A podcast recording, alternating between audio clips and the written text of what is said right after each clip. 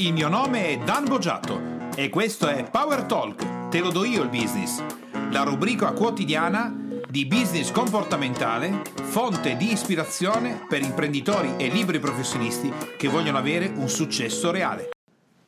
Oggi abbiamo in attività per il Real Instant Coaching Giuseppe Lanzini, imprenditore, la società è Arredi Lanzini, di cui io so uh, solo il fatto che si chiama Arredi Lanzini, quindi suppon- ho supposto, perché adesso che sto registrando questo l'attività l'abbiamo già fatta, che fosse un'attività ovviamente imprenditoriale, vende arredamenti, con un front-end, quindi l'arrivo di clienti in negozio. non so altro di Giuseppe nel momento in cui inizia l'attività, se non che forse ha fatto delle attività con noi, scoprirò che questo forse è reale perché um, ha effettivamente fatto in passato dei seminari della nostra società, ma io non ho avuto mai modo di fare un'attività direttamente con lui. L'altra cosa importante di questo Real Instant Coaching che stai per ascoltare è che a differenza dei primi due che ho fatto, questo è un'attività eh, fatta eh, a distanza dove io non ho la possibilità di seguire le microespressioni, le comunicazioni non verbali, i cambi, le tensioni, eh, non ho tutta quella parte di strumenti che invece posso utilizzare dal vivo. Nello specifico, in questa attività, quindi mi concentro esclusivamente sulle parole, quindi le parole che eh, Giuseppe mi andrà a dire nel momento in cui facciamo l'attività, e mi concentro sul paraverbale e i segnali di tensione.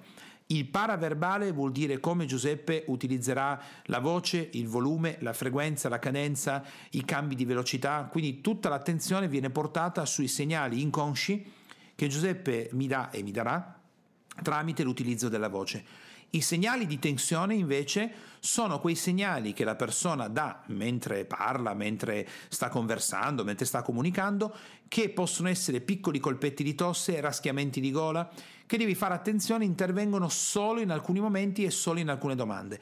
Quei segnali di tensione ci stanno identificando che la persona che sta interloquendo con noi in quel settore, in quell'area, ha qualcosa che non va, ci sono delle tensioni, ci sono delle aree di disagio ed è lì che dobbiamo andare a colpire. Quello che stai per ascoltare quindi è un real instant coaching molto più complicato perché non ho possibilità di usare quello che è il 60% della potenzialità dell'interpretazione inconscia di quello che sta accadendo. Ricordiamoci che il business comportamentale è basato tutto su quella parte invisibile che ogni persona porta con sé, di cui non solo eh, difficile riuscire nell'interpretazione, ma la stessa persona non è, non è a conoscenza di queste dinamiche. Quindi tu fai conto che quando si fa questo tipo di attività, io non so nello specifico che cosa mi verrà a chiedere la persona, devo riuscire ad estrapolare tutta la parte inconscia, ma la stessa persona che sta lavorando con me, l'allievo in quel momento, non sa queste cose, non le sa. Quello che sa è ciò che l'ha portato fino a qua, ma non sappiamo che cosa c'è dopo. Quindi ascolterai in questo Real Instant Coaching che Giuseppe nella parte iniziale apporterà tutta una serie di elementi tecnici, mi esporrà alcune difficoltà, ma il vero punto, la vera area di disagio è quella che lui neanche lui in quel momento sapeva di esporre. E per questo io ho utilizzato delle tecniche specifiche e grazie al fatto che Giuseppe è stato straordinariamente aperto, tieni conto che è vero che la persona ha accettato una sfida, mi ha mandato un documento, ci ha mandato un documento firmato che ci dice, che ci eh, autorizza a mettere online tutto quello che verrà, ma essendo oggi un'attività a distanza avrebbe potuto anche bloccarsi, preoccuparsi delle domande che stavo facendo che sono molto personali, molto intime, legate all'azienda familiare e ad esempio buttare giù la cornetta, fra virgolette, smettere di rispondere, bloccare la conversazione per non essere registrato o non rispondere. Invece Giuseppe è stato veramente capace e questo identifica, secondo me, secondo la mia opinione, questo per me significa che Giuseppe è un grande uomo, è un grande imprenditore che non ha avuto paura, anzi ha, avuto, ha sentito probabilmente la paura e ha avuto il coraggio di confrontarsi con qualcosa di straordinariamente importante che è il rapporto con il padre che ha fondato l'impresa. Parliamo oggi quindi di cambio generazionale, rapporto fra padre e figlio e trasmissione dell'azienda da una generazione all'altra. Ti consiglio di ascoltarlo con la massima attenzione e alla fine del Real Instant Coaching fatto con Giuseppe andremo a vedere specificatamente le metodologie che puoi applicare anche tu nella tua impresa. A dopo! Benvenuti oggi a Real Instant Coaching dove abbiamo qui con noi Giuseppe Lanzini di Arredi Lanzini. Ciao Giuseppe. Ciao Ran, grazie dell'invito. Allora, hai accettato la sfida del The Real Instant Coaching, quindi sa, sai i, i, parametri, i dettagli, insomma, magari avrai già ascoltato qualcosa di quello che hanno fatto altri imprenditori e professionisti, quindi andiamo subito nel vivo e quindi ti faccio la domanda rituale che è qual è la difficoltà che stai incontrando o il blocco che stai incontrando e che vorresti risolvere per migliorare la tua impresa. Allora, sostanzialmente sono eh, due i blocchi. Il sì. primo è un eh, blocco di crescita, sì. nel senso che noi è qualche anno che eh, sviluppiamo eh, lo stesso medesimo fatturato. Sì. Da quanto tempo, Giuseppe? Da circa tre anni ormai siamo tre sul, anni. siamo sul milione e quattrocentomila euro e okay. facciamo fatica a crescere. Okay. Quindi ho questo scoglio del milione e quattro. Sei nella fase dall'1 al 2. Esatto, e, sì. e, non riesco a venirne fuori. Okay. Questo è il primo. Eh, il secondo invece un po' più complicato è che eh, a volte il nostro cliente riesce ad attribuire il lavoro, il, il, valore al nostro lavoro soltanto dopo che ci ha provati, tra virgolette. Facciamo okay. molta fatica a eh, trasferire il valore di quello che noi facciamo a monte. Ok, ok. Senti, hai detto una cosa importante uh, prima di dire questi due elementi. La cosa che tu importante, che importante hai detto Giuseppe è ma io quindi ti ho fatto una domanda eh, che prevedeva una risposta sulla difficoltà che stai vivendo, ma prima di dire le difficoltà nel tuo caso hai detto ma. Quindi fai un rewind torna indietro e adesso cerca di scavare dentro di te e dimmi a cosa hai detto ma, perché la mia domanda non prevedeva un ma. Il ma è qualcosa che noi mettiamo quando abbiamo da dire qualcosa e poi dopo averla detta, eh, è come se la cancellassimo. Ti faccio un esempio. Okay. È come se io dicessi, Giuseppe, guarda, il mobile che mi hai venduto è molto bello, ma... E questo ma cancella quello che c'è prima e dice altre cose. Adesso fai un rewind e io ti rifaccio la domanda. Qual è la difficoltà o il blocco che stai incontrando nel tuo business? Attento prima di rispondermi. Cerca di mettermi qualcosa a cui tu dici ma e mi dici le cose che hai detto adesso. Ok. Allora, come dicevo, il, il, blocco è un blocco in termini di fatturato. Questo è quello che mi hai detto dopo, ma okay. arriva dopo il ma. Arriva dopo il ma. Devi cercare quello che c'è prima il ma. Puoi anche fare un gioco di fantasia. Io ti sto portando in un'area che tu non conosci di te stesso. Infatti okay. hai avuto uno... Nota bene, e lo diciamo anche chi ci sente, che, che io non ti vedo e quindi non posso usare tutto quello che è la tua fisiologia, la, le microespressioni, quello non posso usare nulla, però posso usare la parte paraverbale. C'è stato uno scarico di tensione. Stiamo per andare a toccare una cosa che non conosci di te. Come facciamo a scoprirla? Uno dice, ma se non la conosco come faccio? Facciamo una fantasia insieme. Ok. La parte che io conosco e tu conosci di te è quella che tu hai detto dopo, ma il problema è fatturato e poi il cliente attribuisce. Ecco, adesso completami la frase prima del ma. Ok, siamo un'azienda fantastica. ok. Ma? Eh, ma fa fatica a crescere. Ok, molto bene. Giuseppe, quali sono le cose nella tua mente che non corrispondono all'idea che tu hai di un'azienda fantastica? Perché, visto che tu hai reagito rapidamente a facciamo una fantasia, quello che hai detto è quello che poi hai cancellato. Quindi vuol dire che lo dici, ma non ci credi fino in fondo. Quindi la domanda è, oggi Arredi Lanzini eh, non è probabilmente, non lo siamo ancora sicuri, un'azienda fantastica secondo i tuoi parametri. Cosa dovrebbe fare in una tua fantasia per essere un'azienda veramente fantastica? Allora, sicuramente eh, essere più vicina al nostro consumatore, dare...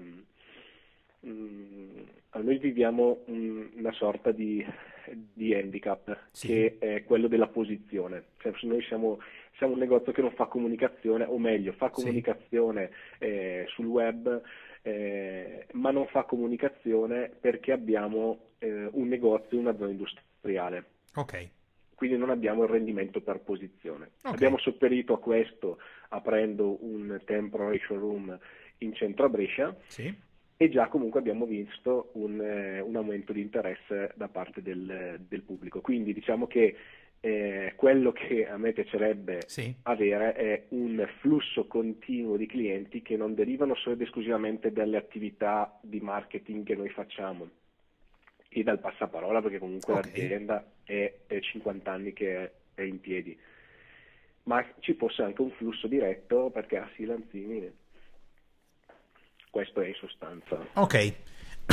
Allora, hai utilizzato un rafforzativo, sicuramente.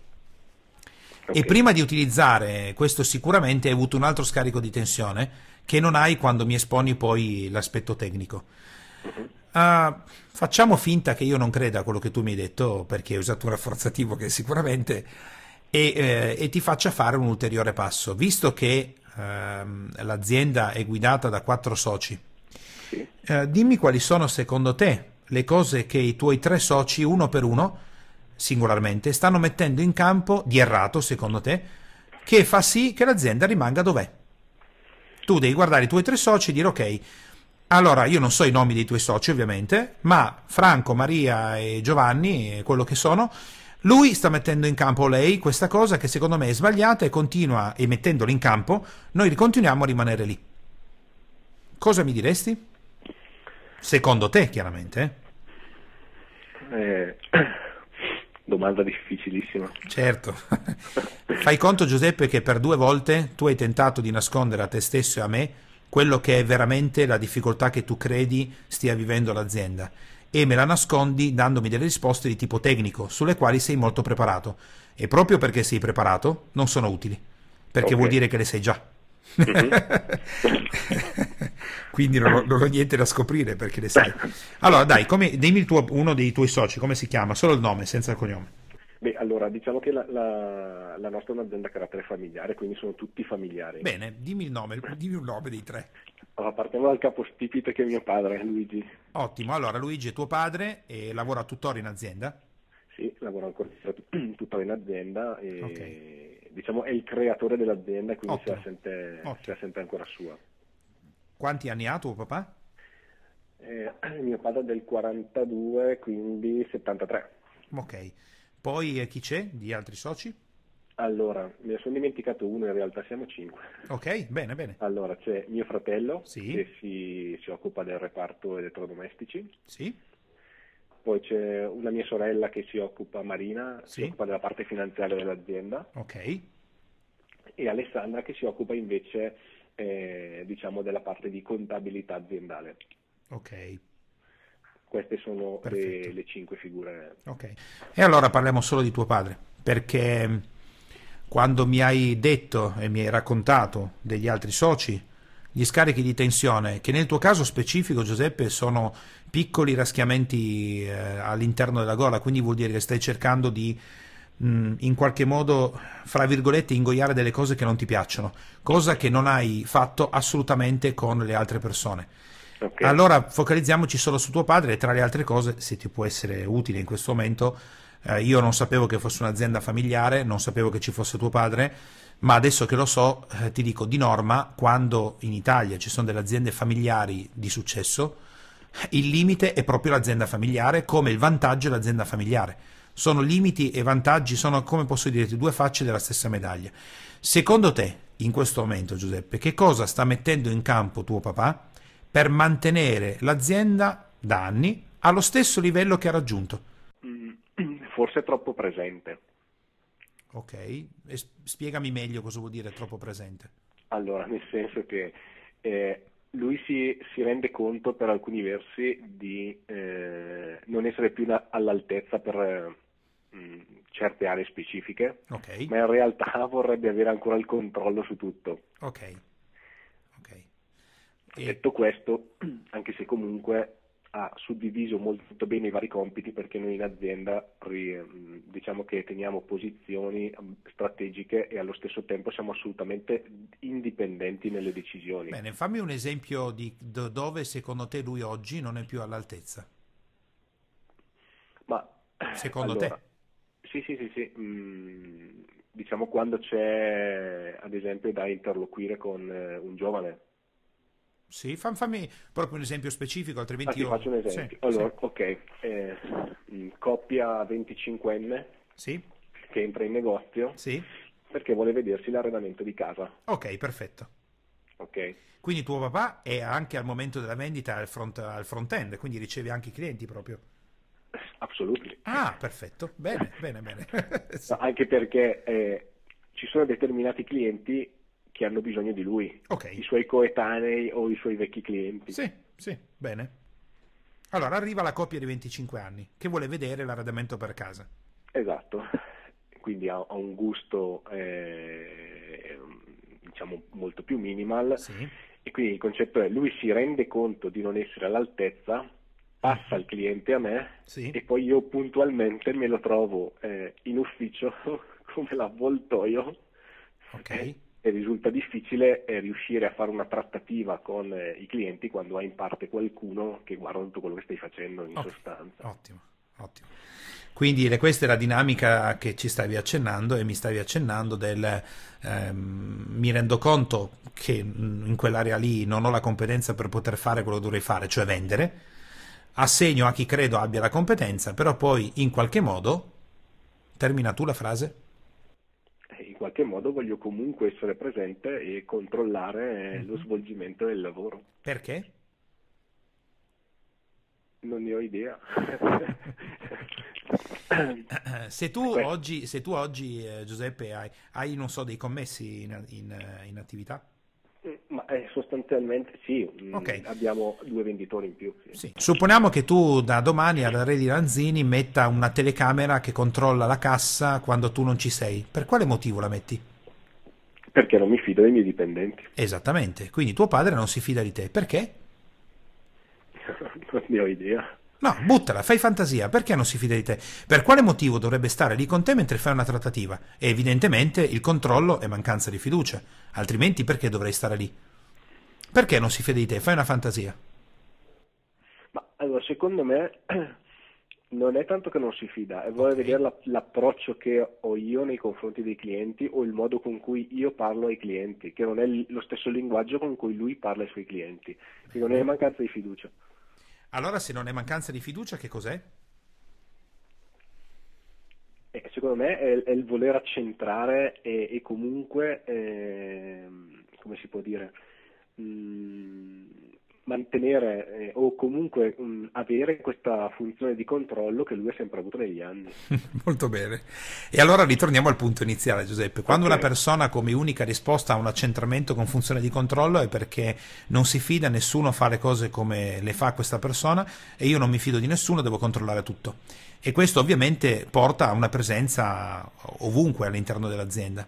Certo. E la presenza così eh, forte, con una dinamica di controllo che trasmette il messaggio di non fiducia, adesso vai avanti in questo processo, Giuseppe. Se tu hai una persona che vuole accentrare tutto e vuole controllare, perché probabilmente non si fida, altrimenti se si fidasse, eh, cosa va a controllare? Non ne ha bisogno. Eh, che tipo di atmosfera può generare all'interno dell'azienda? Beh, eh, sicuramente tensione e conflitto. Tensione e conflitto e io ti aggiungo anche il fatto che le persone accanto a chi accentra così tanto tenderanno a non crescere oltre un certo livello perché sentono che manca una fiducia. Facciamo un altro, adesso invece ti faccio un'altra domanda. Nel momento in cui tu, Giuseppe, dovessi smettere di controllare i soldi in cassa che vanno e vengono eh, dalla tua azienda mm, no- e indifferentemente dal fatto che i tuoi commessi stanno aumentando, secondo te nel medio-lungo termine cosa succederebbe? Se tu non controllassi più niente, non hai nessun controllo sui soldi che entrano e escono dalla cassa tutti i giorni, hai tanti commessi, ogni giorno ne hai sempre di più. Eh, eh, presumo una bancarotta. Probabilmente entro un X eh, comincerebbe a rubare una persona, poi due, poi tre, poi quattro, e alla fine ti troveresti commessi che vivono della tua cassa per la maggior parte, eh, sottraendo il denaro. E qualcuno potrebbe dire: cosa vuol dire che la maggior parte delle persone sono dei ladri? No. Queste sono ricerche statistiche in ambito psicologico che identificano che quando tu lasci a una massa di persone la possibilità di sottrarre eh, come se fosse una cosa normale eh, ciò che hanno intorno, piano piano anche le persone che hanno un'etica più forte, un codice morale più rigido, anche quelle piano piano, piano piano modificano il loro comportamento. È una questione di percentuale, non fanno tutti così. E allora io adesso ci vado un po' più a fondo e dico, ok, supponiamo che da una parte tuo padre non si fidi più di tanto, ma in contemporanea tuo padre è il fondatore di un'azienda che è arrivata fino a un certo punto, quindi il fatto suo lo sa e anche voi sapete quello che state facendo, altrimenti non sareste lì. All'interno della vostra azienda esiste un manuale operativo con tanto di procedura a seconda delle cose che fate, che fa sì che ognuno, se io dovessi venire a lavorare domani a dare di Lanzini, mi viene dato un manuale operativo, io me lo studio e da domani so come devo rispondere a un cliente, so cosa devo fare, so, so una serie di cose.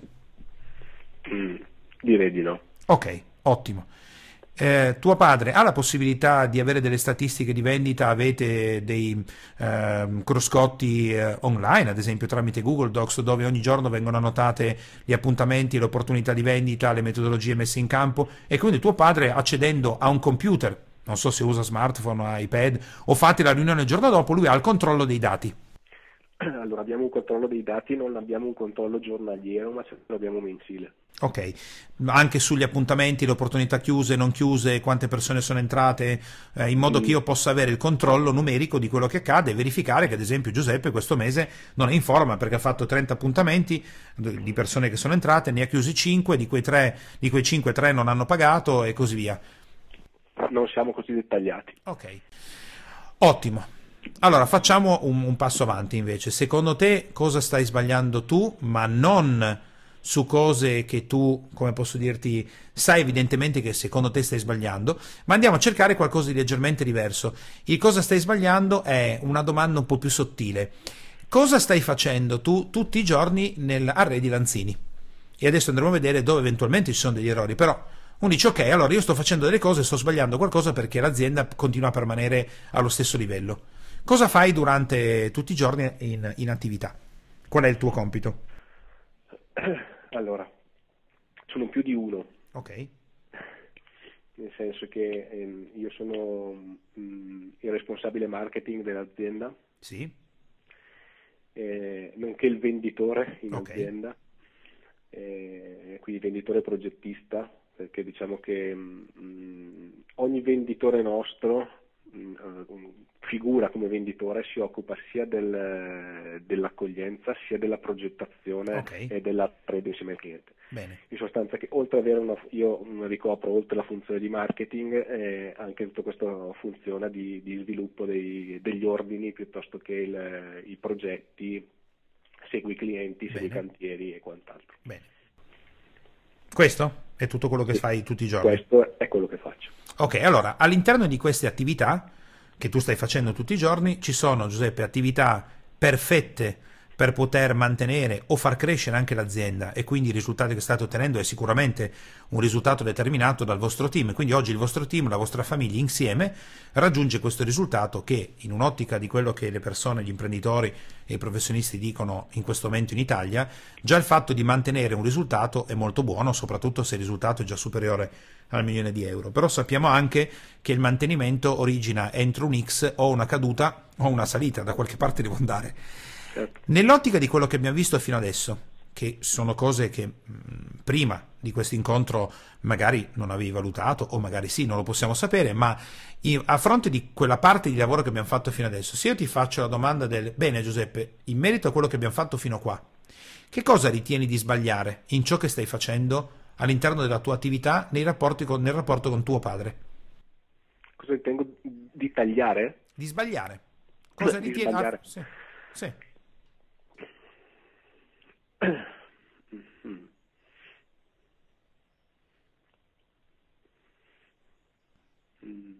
Forse confrontarmi poco con lui. Ok.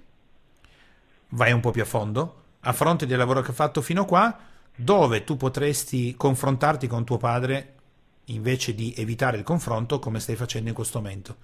Dimmi una cosa specifica del vostro lavoro, non perché sennò è troppo grande quello che stiamo facendo, più piccolo, Dice, ecco, in quel caso io dovrei confrontarmi con mio padre, ma non lo sto facendo. E potrei costruire un report giornaliero di tutte le attività svolte durante la giornata. Ok, ad esempio, tu come eh, responsabile vendita, ad esempio, uh-huh. se fossimo in un'altra azienda, e non un'azienda familiare, beh, indubbiamente rispetto a un direttore generale tu devi dare dei report di vendita, soprattutto se sei il responsabile vendite, che altrimenti il direttore generale sarà perennemente in ansia nel sapere cosa sta succedendo perché essendo un direttore generale competente, eh, se non ha il controllo va fuori di zucca, è normale.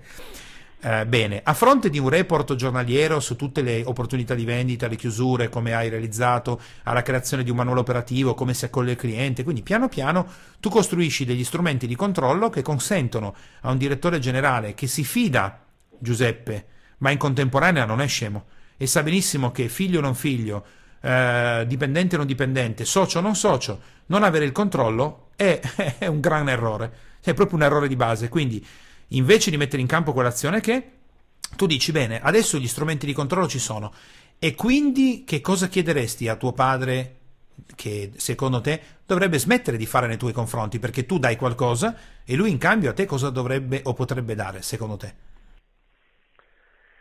Sicuramente evitare mh, mm, di entrare in ufficio quando ho clienti okay. trattativa. Ok. Andiamo avanti in questo perché qui c'è un tasto decisamente importante fra te e tuo padre, come eh, di norma sui cambi generazionali in Italia, dove l'imprenditore che ha fondato l'azienda tende a non eh, procedere nel cambio generazionale. Quindi metti in campo esattamente quello che ci stai dicendo tu. Quindi da una parte tu fai un passo dove dai la possibilità a tuo papà di controllare l'attività che viene fatta, controllo che ci deve essere all'interno di un'azienda. In cambio tu chiedi a tuo padre di non entrare in trattativa, nelle trattative, quando tu stai vendendo. Come glielo diresti? Tu immagina che vi state sedendo, è una riunione aziendale, tu stai parlando con eh, tuo padre che è l'imprenditore che ha fondato l'azienda, da una parte gli dai gli strumenti di controllo, come gli chiederesti di non entrare più? Fammi un esempio, cosa gli diresti? Allora papà, questo eh, ho deciso che da oggi in poi sì. eh, sulla tua scrivania mh, mm, metteremo un report eh, di, di, tutte le vendite, le tentate vendite okay. fatte durante la giornata. Sì e di contro però ti chiedo di eh, non, eh, non, venire in ufficio durante le trattative sia mie che quelle degli altri venditori perché è imbarazzante sia per il venditore che per eh, il cliente stesso perché in quel momento eh, il cliente a volte non, eh, non, non, ti riconosce, non sa che sei il titolare dell'azienda e quindi stanno anche in imbarazzo mentre sta parlando comunque di, di denaro da spendere. Perfetto Giuseppe, cosa risponde tuo padre? Cosa risponde mio padre? Eh, mio padre potrebbe rispondere, eh, mm, non, non, avevo pensato a questo all'imbarazzo nei confronti del cliente, sì. eh, cercherò di, di, fare del mio meglio e di, non, e di lasciarvi, lasciarvi fare. Ok, e tu rispondi? Perfetto. perfetto un cavolo, Giuseppe. Perfetto un cavolo. Perché eh. perfetto un cavolo? No, assolutamente non è perfetto, perché tuo padre ha usato una parola specifica che è cercherò. Cercherò, ok. Eh, cercherò col cavolo cercherò, perché tuo padre è capacissimo di entrare o non entrare in un ufficio. Quindi in un mondo, Giuseppe, tu hai risposto perfetto. E sai cosa è successo nella tua azienda? È cambiato niente. Non è cambiato niente perché voi continuerete a fare così e così andrà avanti. No, cercherò non va bene. Risposta del Giuseppe Nuovo è No, papà, non cercherai. Da domani lo fai. Esatto, tu da domani rispetti l'impegno che ci prendiamo oggi. Io mi prendo l'impegno di fare il lavoro dove tutti i giorni tu hai il controllo delle trattative, delle opportunità chiuse, della metodologia, quindi puoi sapere esattamente come sta funzionando l'azienda. Parimenti tu non entri più. Ma non neanche una volta, non entri proprio. Risposta di tuo padre. Questo è un mondo nuovo, Giuseppe. A questo punto tu ti sei seduto, no papà, no, tu non devi entrare, non è che cercherai, non devi entrare. Risposta di tuo padre. Le stiamo immaginando, vai, quello che ti viene. Tuo padre a questo punto ti dice? Eh, ok, da domani sarà così. Ok, veramente pensi questo? Eh, no. No, Cos- cosa stai pensando Giuseppe? Eh, l'azienda è mia Bene. Eh, no. no. no, no, no, vai, vai, l'azienda è mia. E... Finisci la frase. Mi sento in dovere di, di, controllare quello che viene fatto. Perfetto, e a questo punto Giuseppe risponde, que... guarda Giuseppe, questa risposta che tu hai dato è il punto chiave di tutte le imprese italiane che non sono in grado di fare il cambio generazionale e lo dico sapendo che tuo padre potrà sentire questa trasmissione se lo vorrà, è il modo in cui i fondatori distruggono la stessa azienda che hanno creato. La frase del l'azienda è mia e io faccio quello che voglio e io ho il dovere di farlo, ho la responsabilità. Quella frase lì, solo una persona può interrompere questo, questo, danneggiamento all'azienda. Quella persona sei tu, Giuseppe, non tuo padre. Certo. Perché tuo padre ha dimostrato a se stesso di essere in grado di fare quello che ha fatto. Tocca a te dimostrare che tu sei in grado, in un futuro, di prendere il timone dell'azienda. Quindi la risposta nuova è, tuo padre ti dice, no, l'azienda è mia, l'ho fatta io, l'ho fondata io col sudore delle, della, della, fronte e tutto il resto, quindi ho il dovere di farlo. Risposta tua? Eh, no, papà, eh, tu hai, hai, già dato, eh, adesso tocca a noi. E questa, Giuseppe, è la risposta che fa di solito incazzare tantissimo chi ha fondato l'impresa. Sai perché? Perché questo vuol dire togliti che tu non vali più niente, adesso faccio io. Che è il modo in cui il sistema non funziona. C'è un'altra risposta che è sempre poco piacevole per chi riceve, ma è molto più logica e sensata. Vista che l'azienda è tua, allora gli appuntamenti falli tu. Io da domani nella tua azienda non c'entro più. Perché visto che è la tua azienda e non la nostra, e allora fallo tu. Da domani gli appuntamenti te li fai tu, ti trovi un commesso che li fa, un venditore, e io mi vado a fare la mia di azienda. Eh. È dura Giuseppe questo passaggio, ma insieme voi come famiglia come team siete arrivati al milione e quattro e se non sbloccate questa dinamica comportamentale fra te e tuo padre, da lì non andate perché siete bravi per stare lì, ma non siete bravi a sufficienza per salire ma potete diventarlo più semplicemente sbloccando questa dinamica del cambio generazionale. Cosa succede nel momento secondo te? Quindi continuiamo nella fantasia. Tu dici papà, no, visto che l'azienda allora è tua, bene, hai ragione, l'azienda è tua l'hai fondata tu. Quindi da domani vendi tu, fai tu, io ti ringrazio, ti saluto e vado ad aprire un'altra azienda, visto che qua l'azienda è tua. A questo punto tuo padre direbbe? Nella tua fantasia lui risponderebbe? ma secondo me farebbe un, un passo indietro, nel senso che lui riconosce effetti, il, il, nostro effettivo valore. Ok. E noi siamo una forza se siamo insieme, non se siamo divisi. Ottimo, bene.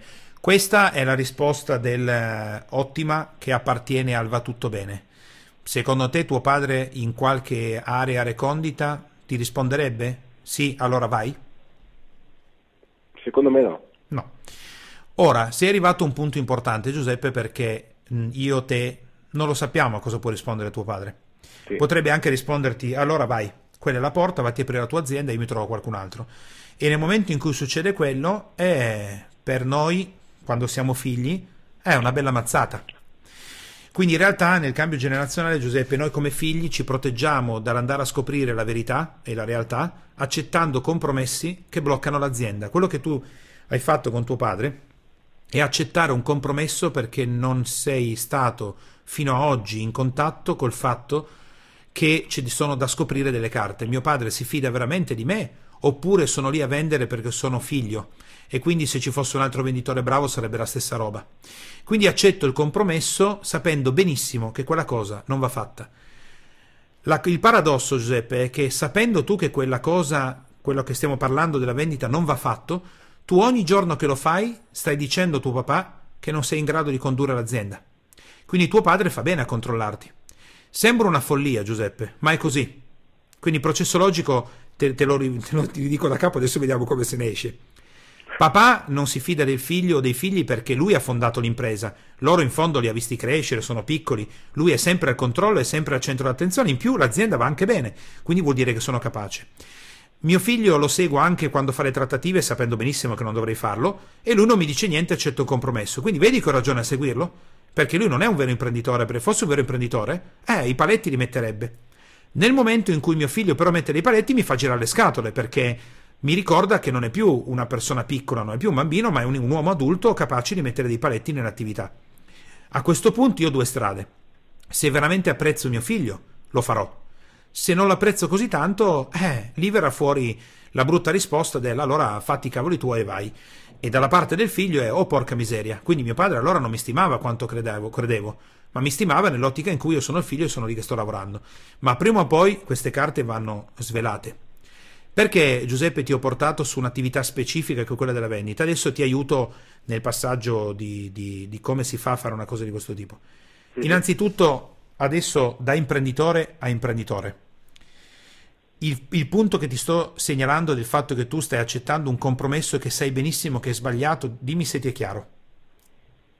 Sì, sì, mi è chiaro. Ok, sei d'accordo con me che se tu avessi un dipendente, un collaboratore che accetta dei compromessi tu hai un dipendente, un collaboratore che ha il front office, quindi sta vendendo una, una, un arredamento per la casa di una persona e pur sapendo di sbagliare, quindi facendo una cosa che è errata, accetta un compromesso per paura di offrire un servizio fatto bene al cliente.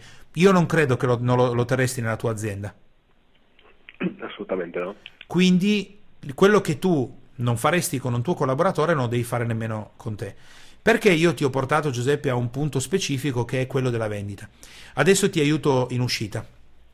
Okay. Come si fa a fare un cambio generazionale? I cambi generazionali sono terribilmente difficili, soprattutto in Italia dove abbiamo aziende familiari che sono basate sulla generazione che ha fondato l'impresa. Le statistiche, Giuseppe, ci dicono che la prima generazione crea, la seconda gestisce, la terza distrugge. Questa è la regola delle, famiglie, delle imprese familiari italiane. Voi siete la seconda generazione, quindi siete quelli che stanno gestendo. Se non si mette a posto questa cosa, la terza generazione la distruggerà. Se la seconda generazione invece si evolve, porterà l'azienda a nuovi livelli. E quei nuovi livelli sono belli, perché sono nuovo fatturato, quello che mi chiedevi prima, ma in contemporanea segnalano al fondatore che i figli sono diventati più bravi di lui.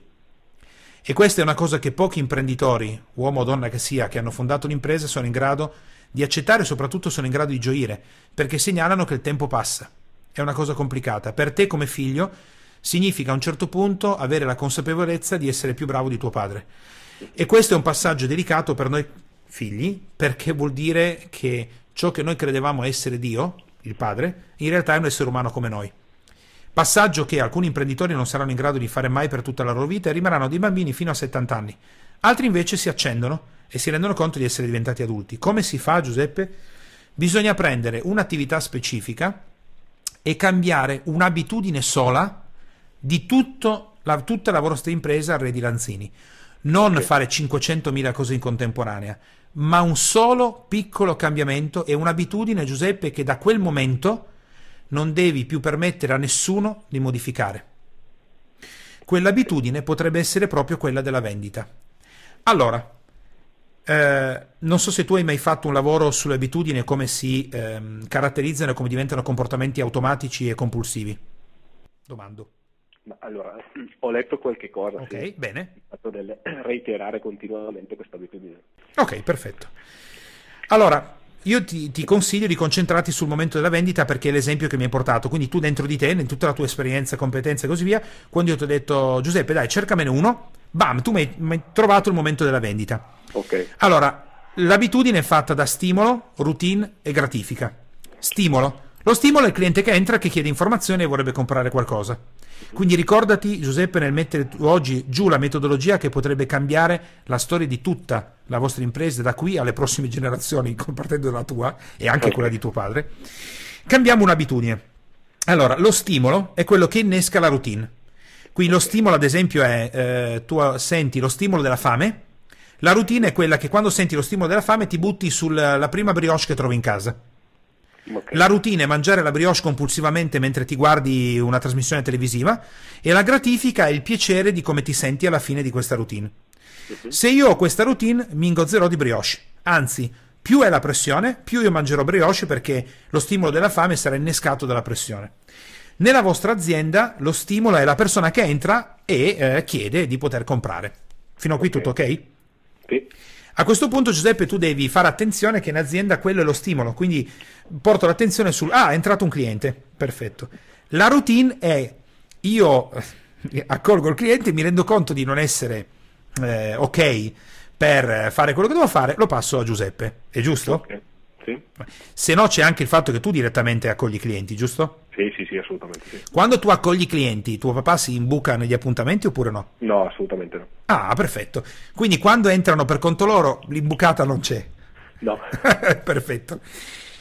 Qual è la gratifica finale di tuo padre? La gratifica finale di tuo padre che lui ha il controllo dell'azienda. Quindi quando lui uscirà dall'appuntamento sente di aver controllato l'impresa. Infatti tu hai usato anche il termine dovere. Quindi Giuseppe, noi dobbiamo tenere uguali lo stimolo e dobbiamo tenere uguali la gratifica. Ok. Probabilmente tuo padre oggi per poter cambiare insieme a te, insieme a voi, no- è improponibile dargli un report a fine giornata o dargli un report fra sei mesi o un mese. Ok. Perché la gratifica deve essere immediata, io devo avere il controllo. Quando si cambia una- una- un'abitudine, Giuseppe, bisogna cambiare la routine, ma non bisogna cambiare lo stimolo e la gratifica, altrimenti tuo padre e anche tu metterete in campo delle dinamiche compulsive e fra tre giorni a fronte di questo real distant coaching tutto sarà come prima. Quindi lo stimolo è uguale perché tanto entrano i clienti. Quando li fai tu, li fai tu, non toccare niente di quella routine che tuo padre non può entrare. Quando invece te li passa tuo padre, scatta la regola del io ti do la gratifica di farti controllare quello che è accaduto e tu lì non entri, ma non ci devi proprio entrare. Ok. La gratifica però deve essere immediata, Giuseppe. Quando finisci l'appuntamento, tuo Mhm. padre usa, non so, il smartphone? Eh, poco. Poco. Ehm, ce l'ha però? Sì, sì, ce l'ha. Mm, però suppongo, però aiutami, essendo un'azienda familiare, credo che se tu esci da un appuntamento, saluti i clienti, tuo padre non sia a chilometri di distanza, sarà lì in giro. No, Giusto? La gratifica, Giuseppe, deve essere immediata. Devi andare da tuo padre e dirgli com'è andato l'appuntamento. E lui ti farà delle domande.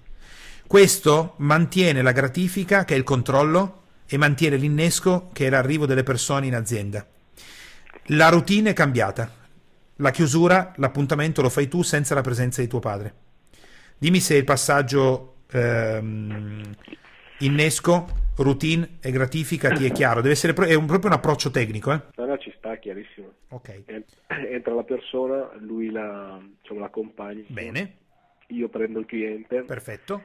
Io gli ho già detto che lui assolutamente non deve entrare nel mio ufficio. Assolutamente. Finito l'appuntamento, io vado nel suo ufficio e gli dico cosa è successo. Esattamente. E tuo padre a quel punto ha il controllo e ha la possibilità di farti le domande, la gratifica è immediata. Questo origina nel, nel breve termine, origina alcuni cambiamenti. Intanto tuo padre impara a fidarsi di più di te, perché tu sei stato in grado di confrontarti e stabilire dei passaggi che devono essere rispettati, pur lasciando a lui il controllo dell'azienda. Quindi non, non sto mettendo in discussione la tua leadership, però ti sto dicendo che anch'io nella mia area sono un leader. Quindi io non accetto compromessi. Se so che quella cosa è sbagliata, non la faccio solo perché se no non abbiamo un conflitto. Se è sbagliata, è sbagliata e quindi non la voglio fare. Però mi rendo conto del tuo valore e quindi alla fine dell'appuntamento io ti gratifico e ti do la possibilità di controllare il sistema. Questa eh, routine nuova, questa abitudine nuova, Giuseppe, deve essere mantenuta nel tempo. Ok. Quello che identificano gli studi è che affinché questa abitudine permei nel comportamento di una persona ci vogliono almeno 40-45 giorni senza commettere errori di nessun genere. Ok. Dopodiché, quel tipo di abitudine innesca dei cambiamenti. Ma innesca dei cambiamenti non solo nell'appuntamento di vendita, Giuseppe, ma innescherà dei cambiamenti in tutta la struttura aziendale. Tutta la struttura aziendale vuol dire che quel tipo di abitudine reiterata comincerà a modificare altre abitudini. Adesso però dobbiamo fare attenzione a una cosa, che nel momento in cui tu, se lo farai, innescherai questo tipo di cambiamento, se questo cambiamento funziona bene, ce lo state facendo bene, all'inizio ci sarà un po' di difficoltà, poi comincerete ad andare meglio. Nel cominciare ad andare meglio, a qualcuno di voi, te, tuo padre, tua sorella e così via, verrà la malsana idea di consapevolmente modificare altre abitudini che ritenete errate, comportando così un aumento di tensione e di stress nell'azienda e la perdita dell'abitudine principale. Il lavoro che dovete fare è modificare quell'abitudine, una, e tutte le altre abitudini che si modificheranno da sole, lasciare che vadano per conto loro, senza portarci l'attenzione consapevole, perché più abitudini io cerco di cambiare insieme, tanto più si alza la tensione e lo stress. Ok. Adesso per completare il quadro della tua attività ti faccio le ultime domande per avere il quadro completo. Nel momento che tu ti sei confrontato con tuo padre hai stabilito un punto importante che tu mi hai già detto che sai non andare bene, cioè quella cosa lì non va bene, okay. e state riposizionando le vostre dinamiche, cosa succede alle altre persone della tua famiglia? Dimmi che cosa, secondo te, nella tua fantasia, con una modifica così, cosa dice di te tuo fratello, tua sorella e così via? Le persone con le quali lavori. In merito a questa? Sì, tu hai fatto questo cambiamento, hai messo i puntini su lei, hai stabilito una nuova routine, hai dimostrato di possedere la leadership che fa sì che tuo padre aumenti la fiducia in te come imprenditore. Ok, Cosa succede? Ce l'abbiamo intorno? fatta, potrebbe essere la frase. Ce l'abbiamo fatta, chi è che lo dice? Beh, allora diciamo tutti e quattro perché sostanzialmente, eh, siccome in azienda comunque ci parliamo il, sì e, e quindi eh, sappiamo un po' tutti di questa insofferenza che proviamo sia io sì. che il, i venditori nel momento in cui magari lui passa sì. in fase di trattativa. Quindi il fatto di riuscire a modificare questa cosa eh, sarebbe già un, un gol fantastico. Ok, quindi tutti direbbero ce l'abbiamo fatta. Questo fatto di partecipare alle trattative lo fa anche con gli altri?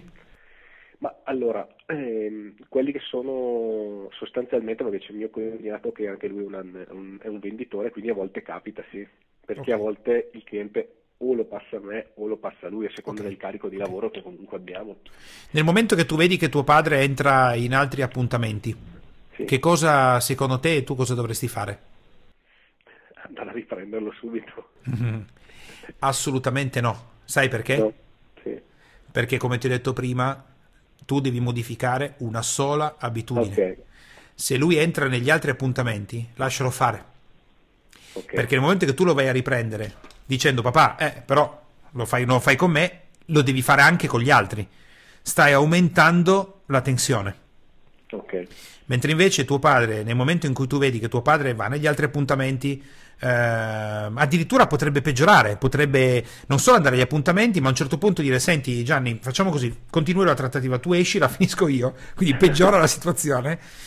L'intervento tuo lì deve essere nullo, perché ricordati, Giuseppe, non è facile, può sembrare magari una cosa semplice quando l'ho detta, ma il tentativo di questa cosa funziona bene, adesso la vado a cambiare anche da altre parti, o cambio altre abitudini, è dietro l'angolo quindi io vedo mio papà che lo fa anche in altri appuntamenti e io lo, glielo vado a dire. Gli dico papà dai, papà dai e così salta anche il tuo. Certo.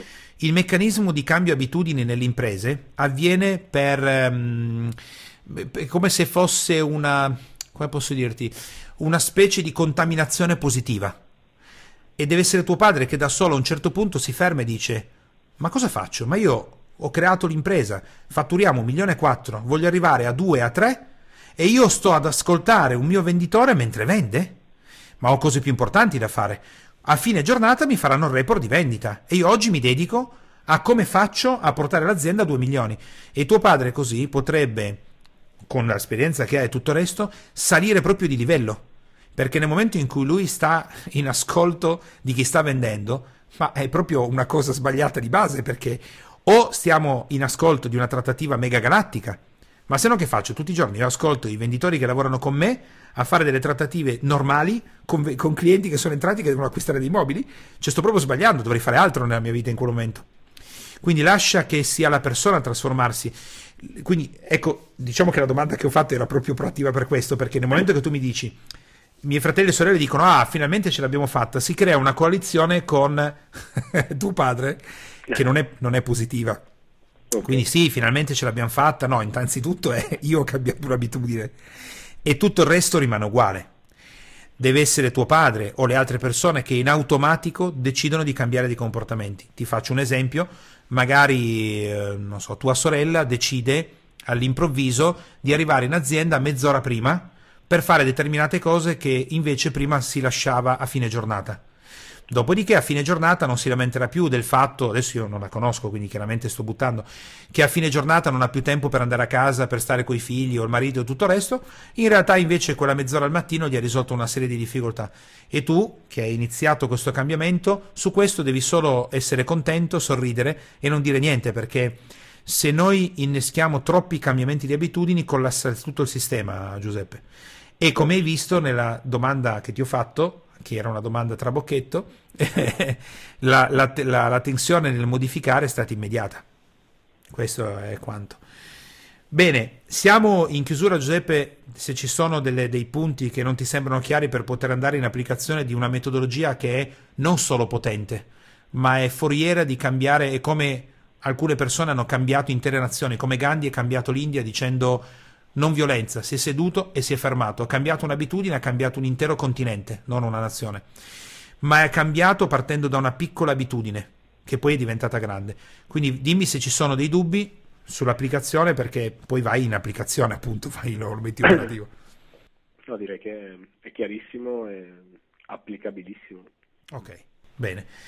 Allora Giuseppe, visto che non ci sono dubbi sull'applicazione, ehm, puoi passare direttamente all'attività ehm, lavorando su questo aspetto di abitudini. Il tuo lavoro di oggi è estremamente focalizzato sul cambio generazionale, quindi ci sono anche poi eh, tanti approfondimenti che puoi fare e quello è il vero punto sul quale voi vi siete che siete in stallo, diciamo così, perché quando abbiamo fatto il lavoro è venuta fuori la parte che stavi nascondendo a te stesso e ti stavi, diciamo, focalizzando su una parte tecnica sulla quale io credo, da quello che mi hai detto oggi, tu sia preparato, quindi non è lì il cambio.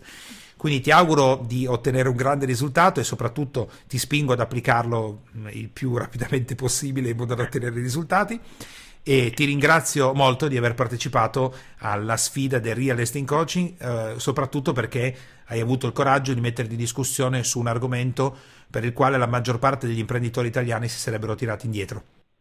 Grazie infinite a te, grazie per i preziosi consigli. Grazie Giuseppe, grazie ancora.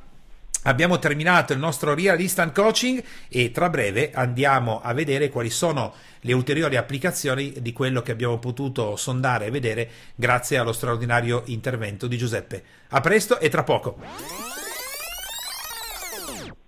Eccoci qua dopo il Real Instant Coaching con Giuseppe Lanzini. Vediamo insieme la spaccatura di questa attività perché ci sono due elementi importanti. Uno è che cosa io ho fatto con Giuseppe, che tipologia di che tipo di approccio ho avuto con Giuseppe per riuscire a scoprire qual è il punto chiave per fare in modo che loro possano crescere dal fatturato che hanno oggi fino allo step successivo. Dopodiché insieme ti posso spiegare eh, qual è invece il tipo di attività che ho poi consigliato a Giuseppe per poter uscire da questa situazione. Cominciamo dal primo punto. Ti ricordi? Il problema non è mai quello che credi. È sempre situato, è sempre posizionato in un altro posto, è sempre un altro, ma è così complesso perché il problema non è solo quello che tu eh, credi essere, non è lì il vero problema, è da un'altra parte, ma neanche tu lo sai quando inizi. La metodologia che ho utilizzato, come ti dicevo, è stata quella di portare la massima attenzione sulle parole e su tutti i segnali che mi stava dando tramite il paraverbale, considerando che essendo una, un'attività a distanza, io non lo vedevo, non avevo nessun altro delle possibilità che ho normalmente dal vivo e quindi dovevo basarmi solo su quello. E hai sentito che è partito con un ma. Quando tu fai una domanda a una persona e quella persona ti risponde con un ma e poi ti aggiunge delle cose, significa che prima c'è qualcosa Prima c'è qualcosa che ha pensato, ma l'ha pensato rapidamente, in maniera eh, non, non solo veloce, ma sotto la soglia di consapevolezza. L'ha cancellato e ha detto delle cose. Questa cancellazione inconsapevole segnala che nel primo blocco si annida la vera difficoltà, non nel secondo. Hai sentito che la difficoltà è voglio crescere maggiormente di fatturato perché siamo in stallo e perché il nostro location è fatto in un certo modo, quindi le persone, la pubblicità, l'advertising, il marketing. Su queste cose Giuseppe è molto preparato. No, il passaggio era prima, in quel ma, prima di quel ma si annida qualcosa. Io l'ho lasciato parlare e poi volontariamente l'ho portato sulla fase sconosciuta. Solo che a quel punto devi fare attenzione perché la persona con la quale stai lavorando non lo sa che cosa c'è prima di quel ma, non ci ha mai pensato, nessuno gliel'ha mai detto. Quindi come posso chiedere a una persona cosa c'è prima del ma, visto che non ci ha mai pensato e non ha mai avuto la possibilità di pensarci? Qui devi usare uno strumento che, eh, particolare che consente alla persona di scavare dentro il proprio inconscio. Hai sentito quando ho detto Giuseppe, facciamo una fantasia, ma se tu adesso dovessi creare quel qualcosa che c'è prima di quel ma, cosa metteresti? Hai sentito che c'è stata un po' di difficoltà nel rispondermi, ma è giusto che sia così perché io non l'ho mai pensato prima. Quindi quando usi quella tecnica è immagina, facciamo una fantasia insieme, devi usare proprio queste parole, no? Facciamo una fantasia insieme, immagina. A quel punto la persona immagina, la prima cosa che ti dice è quella che l'inconscio ha fatto emergere. Arredi Lanzini è un'azienda fantastica, che non è vero, che c'è un ma, ma tan tan tan tan. A questo punto, visto che il ma cancella un pensiero che è la Re di Lanzini è un'azienda fantastica, vuol dire che secondo Giuseppe ci sono delle cose che non vanno bene e che rendono la Re di Lanzini un'azienda non fantastica come lui crede se tu glielo chiedi consapevolmente che l'azienda sia. Quindi ti avrebbe detto guarda facciamo operazioni magari marketing o commerciali, ehm, adesso io poi andrò per curiosità a studiarmi la loro azienda, ma suppongo che Giuseppe faccia bene le attività che sta facendo, come credo, perché poi il fatturato è anche importante. A questo punto la dinamica successiva è dai, dimmi per quale motivo l'azienda non è fantastica e così via. Scavando un po' all'interno viene fuori quello che normalmente è il rapporto fra i soci. Perché? Perché tu mi potresti dire, beh, eh, Giuseppe a quel punto saprà no? qual è l'azienda, perché il come, il fantastico, cosa può migliorare. Il punto è che visto che loro stanno stallando, quello stallo non è mica determinato solo da Giuseppe, quello stallo è determinato da tutti i soci, che tra le altre cose secondo la dinamica di controllo e analisi delle aziende familiari, probabilmente sono anche persone che lavorano all'interno, sono anche di famiglia. Quindi il massimo dell'energia sono persone di famiglia che lavorano insieme e sono anche proprietarie dell'azienda. A questo punto la responsabilità dello stallo, come la responsabilità dei successi che stanno ottenendo, è di tutti, non solo di una delle persone. Come ho fatto a trovare la persona più influente nel rapporto con mio Giuseppe. Gli ho detto, dai, raccontami i tuoi soci, dimmi qualcosa dei tuoi soci, nome, cognome, il cognome no, ma poi sono di famiglia, quindi probabilmente il cognome è lo stesso. Dai, dimmi qualcosa dei tuoi soci. E lì devi fare attenzione non a quello che la persona dice con le parole, ma dove sta innescando i, i, punti di scarico, dove sta scaricando la tensione. Se tu riascolti il Real Instant Coaching appena concluso, scoprirai che nel momento in cui mi ha parlato del padre, il, le, le, lo scarico di tensione mi sembra sia stato 3-4 scarichi di tensione, non presenti nelle altre persone. È quella specie di piccola tosse che serve per, un po' per schiarirsi la voce, no? Questo vuol dire che è col padre che ci sono delle difficoltà e a quel punto devi focalizzarti e verticalizzarti solo sul rapporto col padre. A questo punto abbiamo trovato la vera chiave del prossimo passo di Arredi Lanzini, che è il rapporto fra il padre e Giuseppe, dove gli altri soci, fratelli e sorelle, sono importanti, ma uno di loro ha una spinta in più perché i figli sono tutti figli, ma ognuno ha talenti differenti. Quindi è importante che uno dei figli assimili, assorba, cresca, sviluppi il talento maggiore nel poter guidare l'azienda. Perché se cercheranno di guidarla tutti insieme, Harry di Lanzini nella prossima generazione si imbarcherà in quello che statisticamente è poi la caduta e il fallimento. Se invece loro imparano tutto questo, saranno in grado di trasferirlo anche ai loro figli. Quindi il rapporto col padre. A questo punto però tecnicamente dobbiamo fare un intervento perché qui siamo in presenza della classica dinamica, io ho il controllo dell'impresa, l'ho creata io, faccio come voglio io, ho dimostrato di farcela e quindi si fa così. Questo da una parte porta saggezza, talento, competenza, dall'altra porta lo schiacciamento dei figli che non riescono più a crescere. Da parte dei figli, hai sentito Giuseppe, accettava il maledetto compromesso Piuttosto di confrontarmi, accetto un compromesso, che se accettato in una piccola area, come potrebbe sembrare quella dell'area vendite, si eh, diffonderà poi per tutta l'impresa. Come è possibile interrompere questo meccanismo senza però andare a toccare tutte le aree dell'azienda, l'organigramma, le decisioni, il conflitto con i genitori, un macello, non è possibile. Devi intervenire con un cambiamento piccolo, un cambiamento piccolo che però è un'abitudine dell'azienda. Ascolta bene queste parole, è un'abitudine dell'azienda, vuol dire che tutti i giorni questa cosa viene ripetuta così. Quell'abitudine deve essere l'unica che viene toccata, non tutte le altre. In questo caso perché io ho suggerito a mm, Giuseppe di cambiare l'abitudine della vendita? Perché è la prima che lui mi ha portato come esempio. Quando tu chiedi a un imprenditore, a un professionista, a un dipendente, raccontami un esempio pratico. Dice no, perché in generale, no, no, dimmene uno pratico, uno concreto che io possa capire. Quella è una tecnica specifica che consente di identificare nell'ambito di tutto il mondo che la persona sta vivendo qual è il punto di innesco che dà più fastidio. ed è per quel motivo che ti andrà a raccontare il momento della vendita, avrebbe potuto dirmi quello del marketing, avrebbe potuto dirmi eh, quello dell'amministrazione, avrebbe potuto dirmi quando stanno insieme per divertirsi, invece c'è proprio il momento della vendita. Come si fa a disinnescare quell'abitudine? Hai sentito che la metodologia è molto chiara.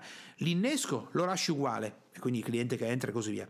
La gratifica, che è quella del controllo, importantissimo. Abbiamo già toccato anche in un altro realist and coaching la dinamica del controllo, che è fondamentale perché da una parte il controllo se eccessivo tende a schiacciare le persone, ma se non c'è l'imprenditore perde il controllo dell'impresa.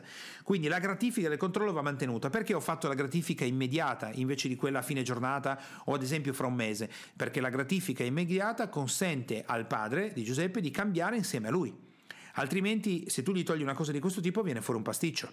Quindi tieni presente comunque che abbiamo di fronte una famiglia di talento, abbiamo di fronte il padre di, Giuseppe che è un imprenditore di grande talento, abbiamo di fronte un figlio che è di talento, quindi non siamo nella situazione di non so che cavolo fare, un'azienda di, di, di gente che va male, non si prepara, gente che non sa il fatto loro, no no, qui abbiamo di fronte casi complessi.